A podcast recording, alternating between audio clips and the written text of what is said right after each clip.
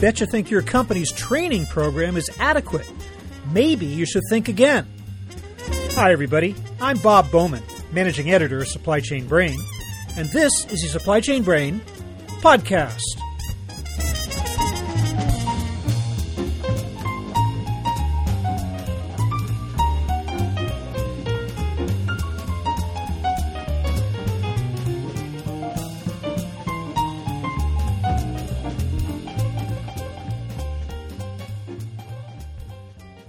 Just about every company would claim to have a good program for training both new and continuing employees on a wide range of functions. But closer examination might prove those efforts to fall short. And the failure to have proper training in place can cost a company billions of dollars in lost profits, insurance claims, workers' compensation, lawsuits, medical visits, and time off work. So we're speaking today to Carol Leaman, CEO of Axonify, who's going to offer her views on what a good training initiative should consist of. She'll talk about why companies often don't have proper training programs in place, even if they think they do. She'll outline some of the most effective training techniques that your company should be considering. And she'll answer crucial questions such as how do you make employees want to learn? What do you need to teach them? How can you ensure they'll retain the information? And how do you make good training a permanent part of any organization? So here is my conversation with Carol Leaman.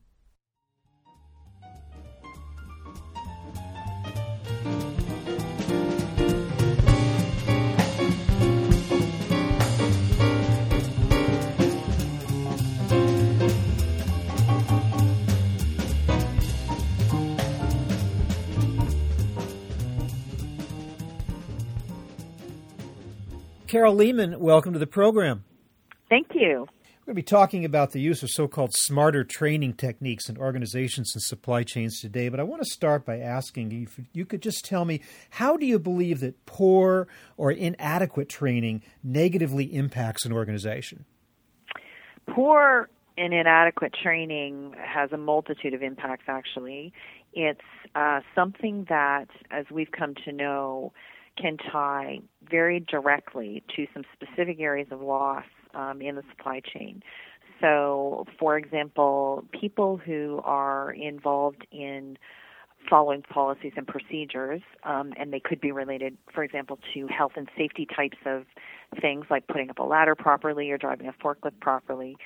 When people aren't trained adequately or have that training reinforced at appropriate intervals, what human beings tend to do is just guess and use judgment when exercising certain activities or behaviors. And what we know is that in many cases, unfortunately, employees guessing at how to do something properly results in an incident. And many times those incidents uh, are of extreme cost to the employer. So, inadequate training can have a multitude of impacts on the behavior that is a result of poor training and that, of course, has a, a pretty significant cost in some cases. Yeah, you believe it's not an exaggeration to say that the cost can get up into the millions of dollars, correct? Millions, in fact, billions, to be honest with you. We uh, have customers who, as examples, spend literally tens of millions of dollars a year dealing with the financial impacts that relate to insurance claims, lawsuits, uh, medical visits, time off work. There are a host of ways that those costs manifest themselves. And very quickly, if you have a large organization and thousands to tens of thousands of people who are potentially at risk of poor behavior that results in those outcomes, the cost grows exponentially very, very quickly. Now, I'm sure that if you ask just about any company whether they had training programs, they would tell you, of course we do. Where do you think corporate training programs are falling short today? You're absolutely right. I don't know of an organization, in fact, that doesn't have training of some level particularly at the outset when you hire a new person. So organizations absolutely would say that they train their employees. Um, I don't think you'd find one that says they doesn't they don't train. However, the trick is not just that one time upfront training.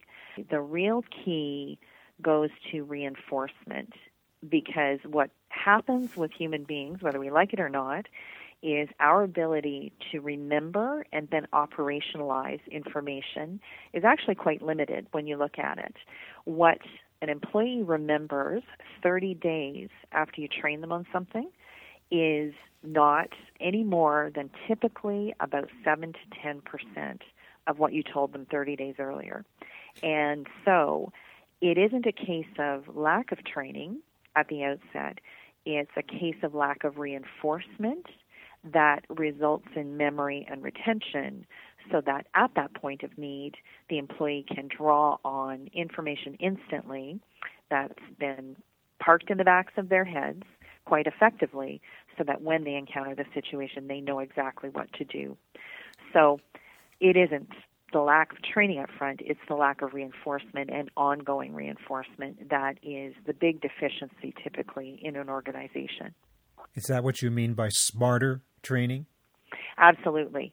It is the case that employers need to get very smart about how to personalize information to specific individuals based on their perceived or demonstrated knowledge gaps and also do it in a way that makes it much more easy for the human brain to remember, retain, and then operationalize.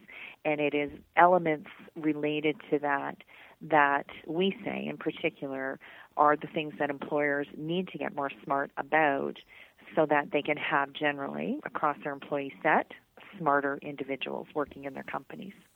Now you talk about the importance of reinforcement. You say 30 days later they've they've only you said what is it seven or ten percent that, yeah. that they've kept, unless of course I imagine that over those 30 days they were actually applying those things they learn on a day to day basis. But they, it's probably a case that they've learned so much up front that they can't possibly be using that information every single day, which is probably why it sort of slips out of the brain, right? That's exactly correct. We all know, for example, things that we remember are the things that we do repetitively. And so it goes from the simple case of, uh, if we take an example like our, which is not related to a, a, policy or procedure, but just information generally. If I said to you, tell me your home address, you would typically be able to instantly tell me what that was. And it's because you've had to repeat it a number of times. So the same thing works when you're doing something on the job. If you have the opportunity to do it repeatedly, your chances of doing it correctly, ongoing, are greatly enhanced. But what typically happens in a work environment is when a new employee takes on a new role or is hired into the organization, they're fire hosed with so much information that it is simply impossible to do all of those things and have exposure to all of those things that they learned day one. They get a very, very small subset typically of ongoing experience. And so it could be the case that six months or nine months later, suddenly they are faced with a situation that they vaguely recall they learned something about nine months earlier, and they simply don't really remember, so then they start that guessing, making that educated guess. It's those areas where employees get themselves into trouble and their organizations into trouble. And it's that lack of reinforcement of those learning points that are the, I, I won't say the exception, they tend to be the rule because what people have to employ day to day on the job is typically just a small subset of all of that information you gave them on the first day or in the first week. I want to get to methods of reinforcement, but I want to start by asking you what you consider to be the optimal techniques for that initial training when a person first hits the job. Would it be in the form of putting them on the job with a mentor looking over their shoulder? Would it be a classroom situation? Would it be an online thing? What are the the best proven methods for at least getting you up to speed in the beginning with the proper information you need to know? Mm-hmm. Yeah, that's a great question. It is simply the case. It's a practical reality that when you hire new people or they start a new role, you do need to convey more information than that individual is frankly capable of digesting and retaining. But you do need to lay a foundation. The critical element is what happens next.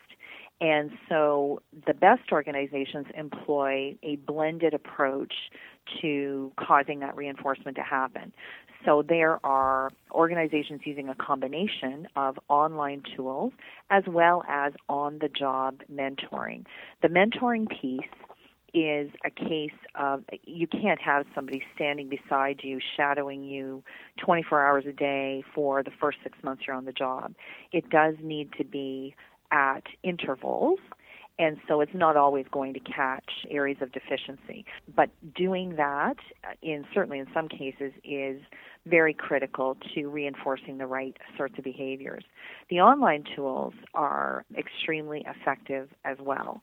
And so having uh, an online tool like Axonify, where you give the employee an opportunity three minutes a day to reinforce critical pieces of knowledge that are personalized to that individual's knowledge set gives the employee an active opportunity to reach out and pull that learning to them. And then you can have obviously classroom based reinforcement at intervals after that. There is no one single approach that is ideal. It is ideal, though, to combine the in person reinforcement with an online tool that is what I would call snack sized that allows the employee access anywhere, anytime for a short span of time, which again maps to how the brain works to retain. And so uh, it is a combination of many things that all result in the most rapid time to competency and gives the employee the best opportunity to be a top performer and the employer the best outcomes from a financial perspective. When it comes time to do the reinforcement in the online tool, is this triggered by the employee? Like, for instance, does he or she say, I need to refresh myself on topic A, B, or C? Or is it a structured program that this tool is feeding to the employee that reflects what the company feels the employee needs to be refreshed about? In fact, it's a combination of both of those things. And so there are critical learning points that the employer may feel are essential to having the employee understand and be able to perform at a peak. And so those things are pushed in a way that work to close that individual employee's knowledge gap. And they're based on demonstrated knowledge previously. And so there's that prescriptive, in a way, set of information, pieces of information that are automatically designed through an algorithm to close the, the gaps. But the employee also has the ability to acquire knowledge at a point of need that they recognize instantly uh, they'd like some remedial information about. And so even the knowledge that the employer has designated as you know these particular topics are those that need to be acquired knowledge acquired by the employee employees. That experience is one that employers really need to think about creating an environment where the employee seeks even those specific things out at that point where they have a few minutes a day and not just shove it down their throats. So there's this kind of overarching umbrella of how do you make an employee want to learn and then how do you give them tools to get what you think they need, but also what they think they need underneath that overarching umbrella of getting them to want to do it themselves. Like anything of this sort, there's got to be a cost involved. So I'm wondering if you could just tell me what is your assessment of top management's willingness to take on this responsibility to spend this kind of money towards so called smarter training? Are top managers, are CEOs kind of on board with this, or does it sometimes take some convincing to let them see what the long term benefits are? I would say that three years ago, certainly, it was the case that classroom based, instructor led learning, LMS solutions where you watch a video for an hour and perhaps get tested out at the end of the hour, but there's no ongoing reinforcement. Companies were in the mode of LMS as an online technology was the solution to classroom based instruction, which is very, very costly for a variety of reasons. And today, three years later, I can tell you that many organizations are understanding that the idea of accessibility and voluntary participation by employees, and particularly with the way the world has evolved. We all want information when we want it, as we want it, on the devices we want it. Google has made us very, very demanding when it comes to information needs and instant gratification in very short bits of information. And so employers have come around to spending money on solutions that give the employee almost a consumer like experience, but oriented around the training equation. And so what we're seeing now is uh, not only a desire to give the employee an experience that mimics that consumer like experience, but also the cost of not doing it and um, doing it the old way is simply orders of magnitude greater than the beneficial outcomes you can get by spending that money. So, ROI, that return on investment for the learning dollar, we can now prove quite specifically has a vastly greater benefit than, in fact, the money spent. So that's gone a long way to to bringing around CEOs, chief marketing officers, sales VPs, people who are trying to drive behavior change in financially beneficial ways. And so the cost of, of having experience to do that is dramatically less than the business outcomes. What are some of the most critical areas of education and training within an organization? The one that immediately springs to mind for me would be worker safety. Uh, but what are some of the ones that, that, that are especially important that might have the biggest impact on the organization? Well, uh, depending on the environment, I can tell you safety is a massive, massive area of information that results in a very specific cost to the employer if um, not dealt with properly. And so all manner of safety topics are highly amenable to this sort of training. But there are other areas as well. For example, customer facing types of activities. So sales, customer service, just generally company information. You know, how do you behave in a way that is consistent with our corporate values and the way that we treat each other? there's just a myriad of knowledge and information that goes to how that employee behaves day to day on the job, whether it's attitude, whether it is soft skills types of information, all the way down to training around health and safety sorts of topics. And what we know is that when you can get an employee to behave in a really positive way, to be thinking about the organization generally, they will take action, whether it is appropriate action to reduce safety incidents or to facilitate customer sales or customer service with through attitudinal sorts of behaviors. All of those things benefit greatly from the appropriate training approach.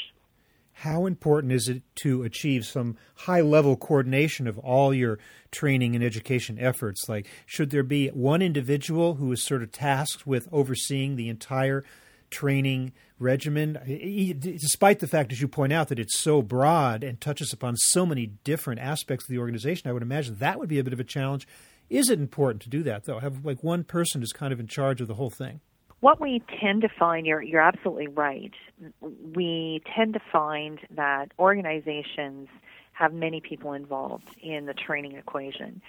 What works best in our experience is, particularly we have where you have a larger organization, you uh, want to tackle one problem first. so, in the case of Walmart, for example, we began working with their logistics group, and it was around the culture of safety.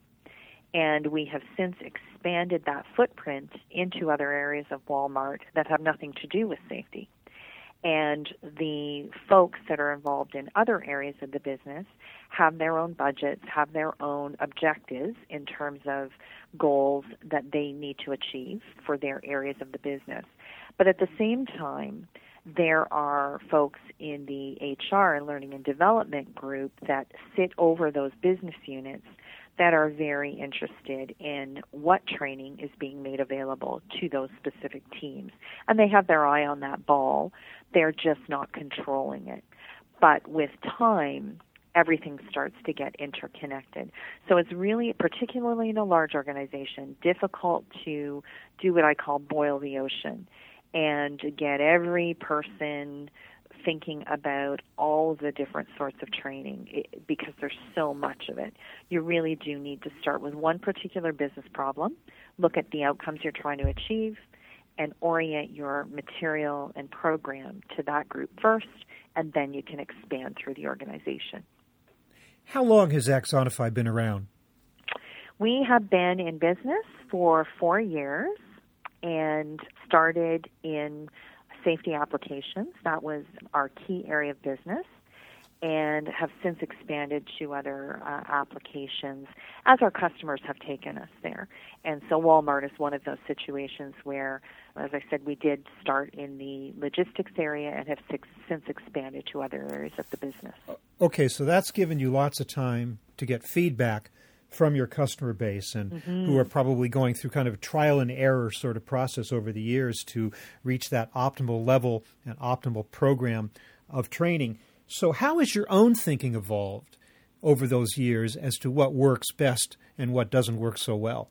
That is absolutely true. It, you learn a lot when you start and begin working with your customers. They teach you a whole bunch about what's important to them and our learning has evolved in a whole variety of ways. We've enhanced the platform, the algorithm that drives knowledge and retention that is very measurable. We have understood what sorts of game mechanics work well to drive voluntary participation, and that's largely come from our customer feedback. We have also moved to capturing behaviors, the actual outcomes of knowledge, and attach those back algorithmically to the specific points that are being reinforced. We've done a whole lot of learning around how employees use the platform, what data comes out of that, and how we can very effectively target a specific financial statement line our customers have taught us all of that. And what we've done is been very, very conscious of speaking to them constantly and consistently about the value they're getting out of it so that we can continue to enhance the experience for both the employee and the employer. What's your own background in this business, Carol? Where do you come from and how did you kind of come get into this world? Well, I am what is commonly referred to as a technology serial CEO. This is my fourth technology company, actually. And my background is, interestingly, accounting. So I am a CPA by formal education and got into raising capital and doing merger acquisition work for a public company which led to buying a particular tech company in California that I ultimately became the CEO of. And that was about 15 years ago.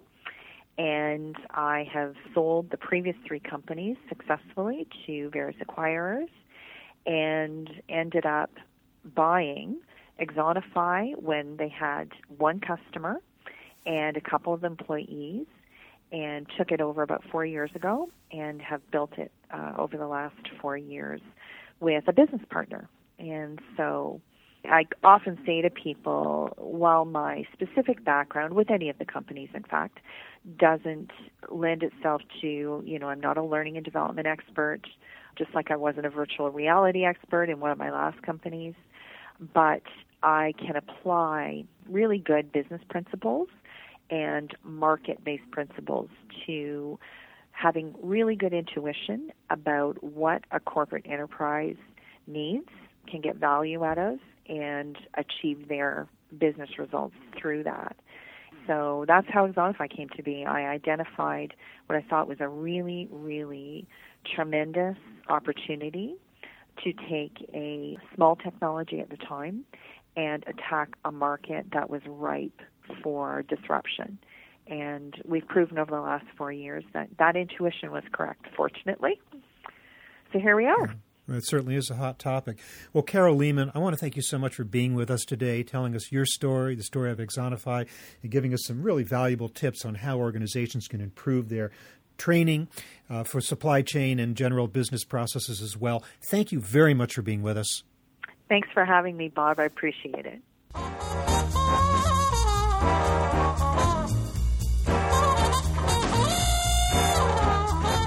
That was my conversation with Carol Leaman of Axonify, talking about how to implement an effective and permanent employee training program in your organization. We're online at www.supplychainbrain.com, where we post a new episode of this podcast for streaming or downloading every Friday. You can also read my think tank blog, watch thousands of videos, and access all of our other content, including the digital edition of our magazine. Look for us on Facebook and LinkedIn, and follow us on Twitter at SCBrain can also download or subscribe to the podcast on iTunes. Got any comments or suggestions on this or any episode? Email me at rbowman at supplychainbrain.com. See you next time.